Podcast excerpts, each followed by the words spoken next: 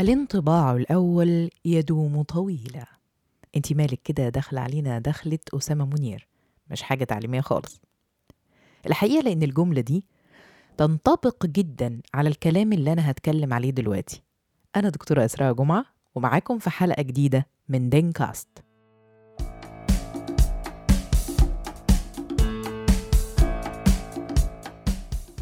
بنتكلم فيها عن ال hazards الحاجات اللي تخوف في عيادات الأسنان.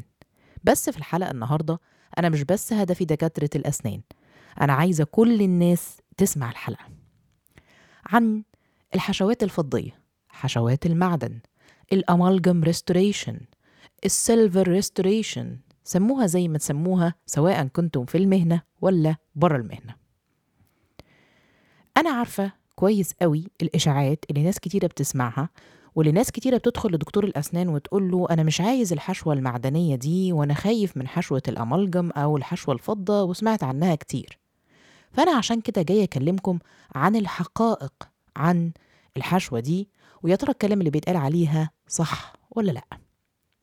وقبل ما أكلمكم على الموضوع ده حابة أقول لكم حاجة صغيرة كده شخصية. أنا عندي 8 حشوات أمالجم. أيوة زي ما سمعت كده. 8 حشوات فضة. مش بس كده كان عندي حشوات من نوع تاني ولما جيت أغيرها اتخذت القرار بكامل إرادتي الحرة وغيرت الحشوات البيضة الجميلة المنورة لحشوات معدنية. ليه أنا قلت كده؟ لأن في ناس كتيرة جدا هتقول لي يعني أنتي بتقولي لنا كلام ممكن للعامة لكن أنتوا كدكاترة كده عندكم حاجات خصوصي بتعملوها بينكم وبين بعض فانتوا مش خايفين علينا قوي يعني. فأنا حبيت أقول لكم كده عشان تعرفوا إن إحنا بنحط أمالجم لنفسنا بل ونفضله في بعض الأوقات.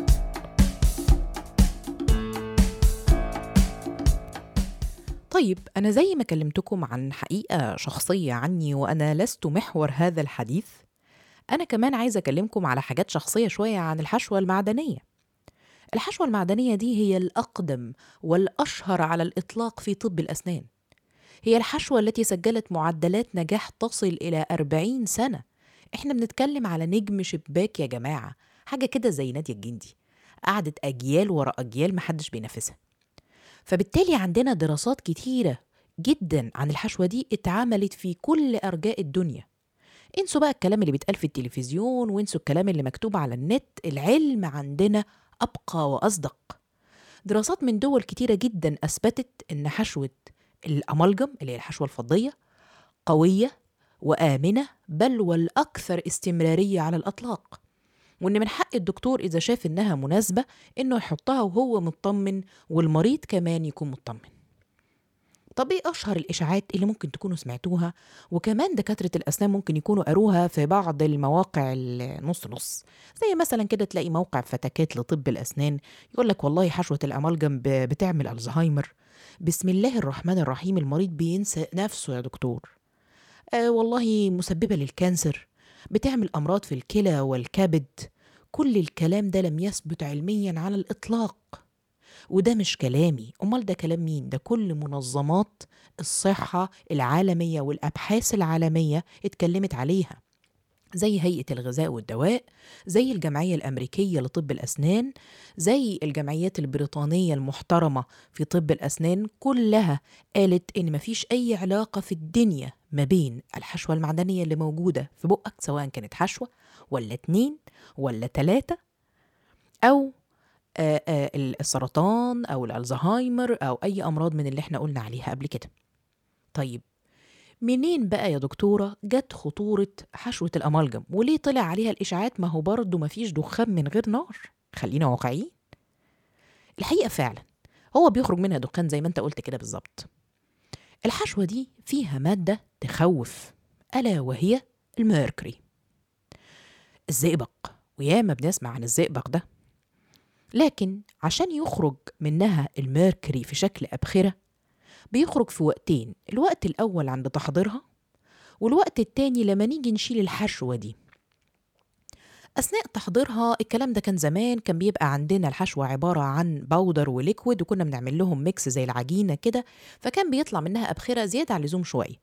لكن من زمان جدا بقت الحشوة عندنا في شكل كبسولة. حتى لو رحت عند طبيب الأسنان هتلاقي الكبسولة موجودة عنده بيحطها في جهاز وبيستخدمها كشكل كبسولة بالتالي مفيش منها أي مشاكل. ولما نيجي نشيلها برضه بتطلع أبخرة قليلة جدا وبما إن أي عيادة في الدنيا لازم يكون فيها شروط تهوية مناسبة بالتالي الموضوع ما يخوفش خالص. وأكيدا يعني لو حضرتك هتشيل في حياتك كلها هتشيل حشوة اتنين وعشان كده غير مبرر أبدا إن حضرتك تروح تغير الحشوة المعدنية في بقك لمجرد إنها مش عاجباك. ليه بقول الكلام ده؟ عشان لو انت خايف من أضرار حاجة زي كده يبقى ما تشيلهاش. الكلام اللي انت بتقوليه ده طب ده معناه إن في حاجة خطيرة جوه بقنا؟ لا خالص. لأن ال mercury ده أو الزئبق مش موجود كده ماشي يتدلع جوه الحشوة لوحده. لا هو ساكن جواها وما بيحصلوش أي حاجة. مش بس كده من أخطر أنواع ال mercury اللي موجودة في العالم اللي هو المركب بتاع ال methyl mercury مش هو ده المركب على الإطلاق اللي موجود في حشوات الأسنان. بالعكس المركب ده ممكن تلاقوه في حاجات لا تخطر في بالكم زي إيه؟ زي مثلا بعض علب التونة أو أغلب علب التونة كمان اللي موجودة في السوق آه، الرخيصة. كتير منها بيجي من أماكن بيبقى فيها الميركوري عالي جدا في الأسماك ودي حاجة خطر جدا. وممكن حضرتك ما تاخدش بالك بس تيجي تتخانق مع دكتور الأسنان عشان هتتحط حشوة معدنية. الحاجة التانية اللي عارفة إنها بتدور في بال ناس كتير وبعض الأطباء لسه حتى الآن بيبقوا شاكين من ناحيتها بسبب نظرية المؤامرة العالمية اللي كلنا خايفين منها. تقولك ده ما بيتعملش بره ده بطلوا يعملوه في أمريكا ده كندا وقفت كل الحشوات المعدنية. آه بريطانيا اليابان الدول الإسكندنافية ليه الحاجات دي كلها ابتدت تقلل استخدام الحشوات المعدنية طالما هي عظيمة كده؟ الحقيقة إن هما بطلوا يستخدموا الحاجات دي حماية للبيئة وما تمش انقطاعها بالكامل فقط هم قللوا استخدامها.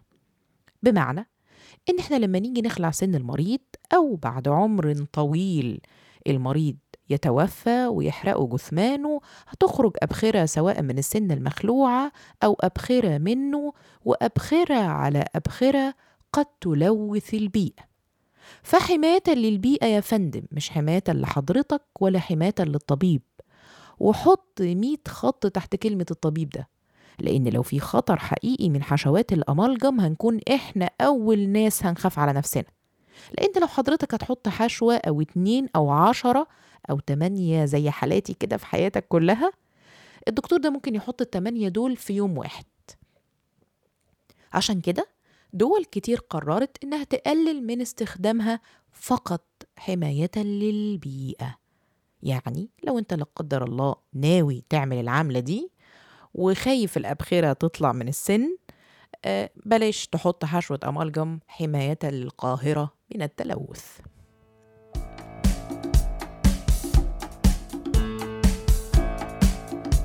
يعني معنى كلامك كده يا دكتورة إن الحشوة دي ملهاش عيوب؟ تماما لا طبعا.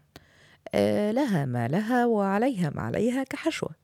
ويمكن الحاجة العلمية الوحيدة اللي أثبتناها على الحشوة دي إن هي بتعمل نوع من أنواع الحساسية بنسميها عندنا lichenoid reaction بتطلع حاجة كده زي اللزقة البيضة أو بتطلع حاجة بيضة في الخد جنب الحشوة بالظبط.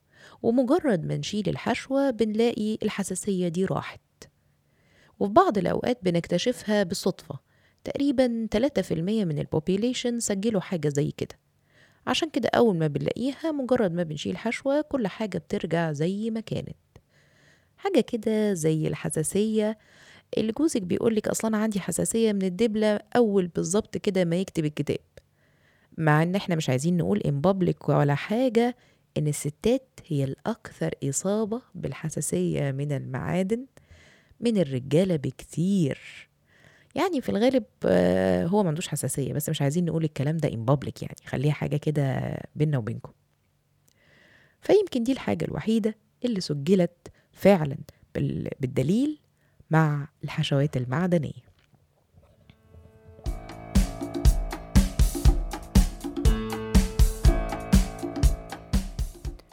خلاصة اللي بقوله واللي جاي أقوله لكل الناس النهاردة إن الحشوة المعدنية حتى الآن هي safe strong durable restoration. ولو فتحت موقع الجمعية الأمريكية لطب الأسنان وكتبت عليها amalgam restoration هتظهر لك دي أول جملة. تاني جملة على طول هتلاقيها إن لم يثبت أي علاقة ما بين الحشوة المعدنية وما بين أي أمراض سواء الألزهايمر ولا ال cancer ولا الكبد ولا الكلى. وللأسف إن الكلام ده كله كلام يعني نقدر نقول كده كلام برامج ال talk show شوية. الحاجة التالتة والأخيرة إن مش معنى إن هي جميلة وبديعة كده إنها لازم تكون دائما الاختيار الأفضل. الاختيار ده بيطرحه عليك الدكتور من ضمن اختيارات أخرى. إنتوا الاتنين بتتفقوا عليها مع بعض حسب الخطة العلاجية. أشوفكم إن شاء الله في حلقة تانية في الهازردز ونكمل مع بعض الحاجات اللي تخوف في عيادة الأسنان كانت معاكم دكتور إسراء جمعة طبيبة أسنان وحاشية تمن أسنان حشوة معدنية.